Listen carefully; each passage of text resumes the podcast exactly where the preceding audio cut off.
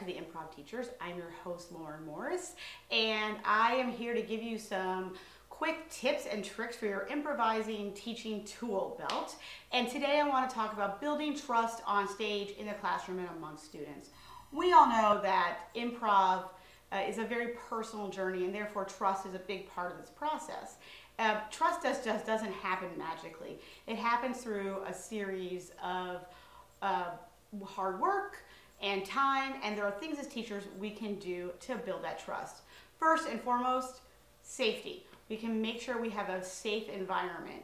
We can um, talk about uh, what boundaries there are. Everybody has personal boundaries. You might even want to set boundaries instead of letting people say what their own boundaries are. You may want to say for this class, um, in terms of like touching, it's only going to be handshakes or high fives. You may want to give boundaries on content.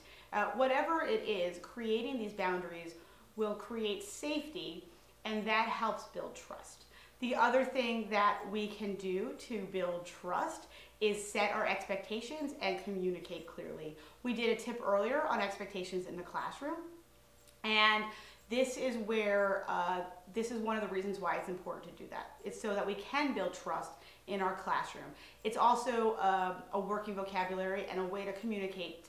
If people know the process of communication and the vocabulary to use, they feel much safer, thus they are creating trust. So these are uh, several ways we can create trust in the classroom. Interestingly enough, sometimes action creates trust. So after you've done these essential uh, pieces of the puzzle and you have them in place, um, what will happen sometimes are students don't trust themselves to go into a scene, right? Like we know a scene needs to be edited, but that student keeps hanging back, or student uh, is a little fearful of initiation, or you know whatever that student is doing, it's because they don't trust themselves. Uh, probably more likely they don't trust themselves versus trusting their scene partner. Now, the way they get to trust their scene partners by working with people week after week consistently and that's why workshops over a series of weeks is always a great thing for somebody on their learning journey. The other thing that can sometimes as i was saying earlier build trust is actually action. So our heart rate goes up our palms get sweaty. These are all signs uh, to our body this you know the fight or flight reaction and sometimes we just have to take those uh, physiological changes and push ourselves to do the action. And when we do the action and we find success, we now trust the action. We now trust our bodies. So if a student is stepping onto stage for the first time, sometimes they're hesitant.